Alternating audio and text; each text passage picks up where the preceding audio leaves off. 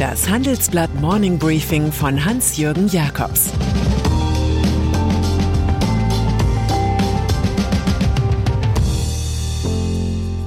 Guten Morgen allerseits. Heute ist Donnerstag, der 22. September 2022. Und das sind unsere Themen. USA erhöhen Zinsen, die Zeit der Falken. Zoff um Gasumlage, wie im Fußballstadion. Fall Wirecard, was die Anklageschrift verrät. Nach einer kurzen Unterbrechung geht es gleich weiter. Bleiben Sie dran. Wie geht es weiter mit der Europäischen Union? Präsidentschaftswahlen in den USA, EU-Parlamentswahlen, geopolitische Krisen und wirtschaftliche Schwierigkeiten. Wir suchen Lösungen für diese Herausforderungen. Am 19. und 20. März auf der digitalen Europakonferenz von Handelsblatt, Die Zeit, Tagesspiegel und Wirtschaftswoche. Über die Zukunft Europas sprechen wir mit Bundeskanzler Olaf Scholz, Wirtschaftsminister Robert Habeck und vielen mehr. Kostenlose Anmeldung unter europe20xx.de. Leitzins. Die Geldpolitiker der USA machen die Bekämpfung der Inflation, zuletzt 8,3 Prozent, zum Serienprodukt. Bereits zum dritten Mal in Folge erhöht die Notenbank Federal Reserve Fed den Leitzins um 0,75 Prozentpunkte und hieft ihn nun auf eine Spanne zwischen 3,0 und 3,25 Prozent. Das geldpolitische Staccato des Fed-Chefs Jerome Powell erinnert an die demonstrativen Zinsschläge unter Paul Volcker vor 40 Jahren im Kampf gegen Stagflation. Nach der Aktion erklärte Powell, der Arbeitsmarkt sei extrem eng und aus dem Gleichgewicht geraten. Er befürchtet, je länger die Inflation hoch bleibt, desto größer ist die Gefahr, dass sie sich verselbstständigt. Kein Zweifel, in Washington ist die Zeit der Falken ausgebrochen, der Hardliner. EZB. Auch in Frankfurt am Platz der Europäischen Zentralbank entdeckt man jetzt den Wert feuerfester Geldwertstabilität, obwohl man gegen explodierende externe Energiekosten doch ziemlich machtlos ist. EZB-Präsidentin Christine Lagarde hielt in der Metropole am Main nun sogar die Karl Otto Pöhl Lecture zu Ehren des früheren Bundesbankpräsidenten, der bei Ausgabenwünschen der Regierung sehr knarzig werden konnte.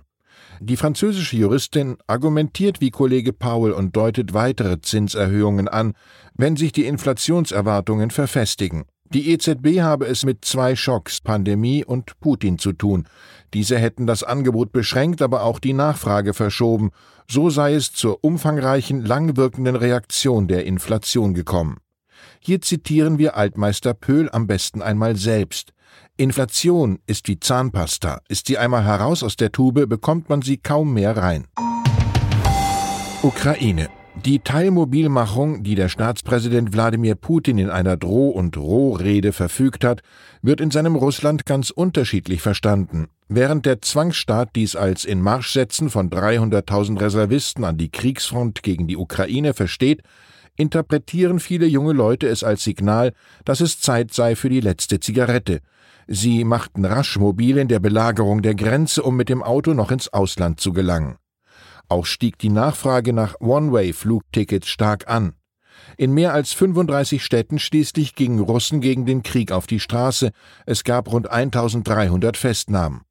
Oppositionsheld Alexei Nawalny meldet sich aus dem Gefängnis mit folgender Botschaft. Es ist klar, dass dieser kriminelle Krieg schlimmer wird, intensiver und Putin versucht, so viele wie nur irgend möglich hineinzuziehen. Vereinte Nationen vor der UN-Vollversammlung in New York verlangte der ukrainische Präsident Volodymyr Zelensky per Videobotschaft Strafe gegen Russland wegen begangener Kriegsverbrechen. US-Präsident Joe Biden wiederum warf Moskau vor, das Existenzrecht der Ukraine als Staat auslöschen zu wollen. Bidens Rede ließ die chinesischen Vertreter unbeeindruckt, doch auch sie sind offenbar von allein darauf gekommen, dass sich Putin ausmanövriert hat, Darauf deutet hin, dass der Sprecher des Außenministeriums einen Waffenstillstand fordert und eine schnelle Lösung, die den Sicherheitsbedenken aller Parteien Rechnung trage. Energie. In der unendlichen Geschichte der Gasumlage will Bundeswirtschaftsminister Robert Habeck sie nun doch am 1. Oktober einführen, obwohl er selbst intern verfassungsrechtliche Zweifel daran hat. Sehr schnell müssten in diesem Fall Gerichte prüfen, ob der verstaatlichte Gasversorger Juniper, der von der Schröpfmaßnahme hauptsächlich profitiert, hier über Gebühr mit Bürgergeld bedient wird. Als die CDU-CSU-Fraktion den Minister kurzfristig in Sachen Gasumlage aus dem Haushaltsausschuss heraus in den Bundestag zitierte, setzte Habeck zu einer Wutrede an, die wie eine Befreiung von erlebtem Frust wirkte. Er warf der Union vor, dass der Forderung, die Gasumlage müsse abgeschafft werden, keine eigene Idee folge. Es gehe um 34 Milliarden Euro, um die Zukunft der Gashändler und der Energieversorgung sicherzustellen, und die Union habe nicht gesagt, woher das Geld kommen solle.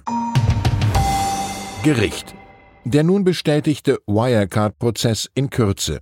474 Seiten Anklageschrift, 700 Aktenbände, 42 Terabyte Daten, 340 relevante Firmen, 450 Personen, mehr als 1100 Bankverbindungen. Es ist ein Rechtsverfahren der Superlative, weil auch der vermutete gewerbsmäßige Bandenbetrug des bankrottgegangenen DAX-Konzerns den Gesetzen des Superlativs genügt. In der Bilanz waren 1,9 Milliarden Euro bloß Erfindung. Wahrscheinlich Anfang 2023 muss der langjährige CEO Markus Braun vor Gericht erscheinen, nebst Ex-Vizevorstand Stefan von Erfer sowie Oliver Bellenhaus, einst Statthalter in Dubai, der hier eine Doppelrolle als Angeklagter und Kronzeuge hat. Eine Sprecherin Brauns weist alle Vorwürfe zurück und bringt schwere Aufklärungs- und Ermittlungsmängel ins Spiel. Auf die Anklagebank gehöre auf jeden Fall Asienvorstand Jan Marsalek, mutmaßliches Mastermind des Fintechs Rififi, doch der Mann ist im dunklen Reich des Wladimir Putin flüchtig. Wenn die Anklagepunkte stimmen, sind die Vereinigten Hochstapler der Literatur von Felix Krull über Eugene de Rastignac bis zu Julien Sorel im Vergleich harmlos wie eine Gruppe von Vorstadtganoven. USA und dann ist da noch die New Yorker Generalstaatsanwältin Letitia James. Sie kündigte an, den ehemaligen US-Präsident Donald Trump, der ins Weiße Haus zurück will, wegen Finanzbetrügereien zivilrechtlich anzuklagen. Der Immobilienunternehmer hätte im Verbund mit seinen Kindern Donald Jr., Ivanka und Eric sowie der Familienholding Trump Organization zwischen 2011 und 2021 atemberaubenden Betrug begangen. Die Vorwürfe füllen mehr als 200 Seiten. So soll die Trump Organization in ihren Jahresberichten einzelne Immobilienwerte künstlich hoch oder niedrig gerechnet haben. Wollte man günstige Kredite, waren die Werte hoch, man brauchte Sicherheiten. Sollten dagegen Steuern gespart werden, wurden Immobilien niedrig taxiert. So jonglierte man mit einem Milliardenwert wie mit Bällen, Ringen und Keulen gleichzeitig. Generalstaatsanwältin James fordert von den Trumps 250 Millionen Dollar zurück und verlangt, dass sie in New York nie wieder ein Unternehmen leiten sowie innerhalb von fünf Jahren keine Immobilien erwerben sollen. Donald Trump keilt am heftigsten zurück, die schwarze Staatsanwältin sei eine Rassistin und Betrügerin. Ich wünsche Ihnen einen angenehmen Tag mit freundlichen Menschen. Es grüßt Sie herzlich Ihr Hans-Jürgen Jakobs. Zur aktuellen Lage in der Ukraine der geniale Stratege, ein diskreter Generaloberst namens Alexander Sirski wird zum Helden der ukrainischen Offensive. Dennoch fragen sich viele, ob sein plötzlicher öffentlicher Ruhm einen politischen Hintergrund hat. Putin kann Krieg nicht verloren geben. Karl Müllner, ehemaliger Inspekteur der Luftwaffe, erklärt, warum die Teilmobilmachung erst in einigen Monaten Wirkung entfalten könnte. Die Sorge vor einem Atomschlag hält er für aktuell unbegründet.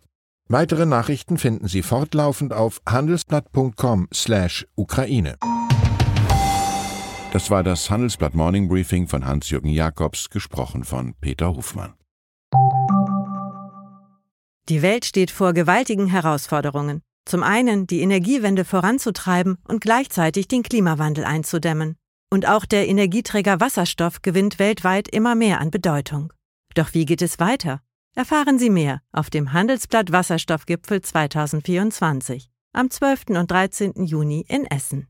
Infos unter handelsblatt-wasserstoffgipfel.de. Mit dem Vorteilscode Wasserstoff 2024 erhalten Sie einen Rabatt von 15% auf die Tickets.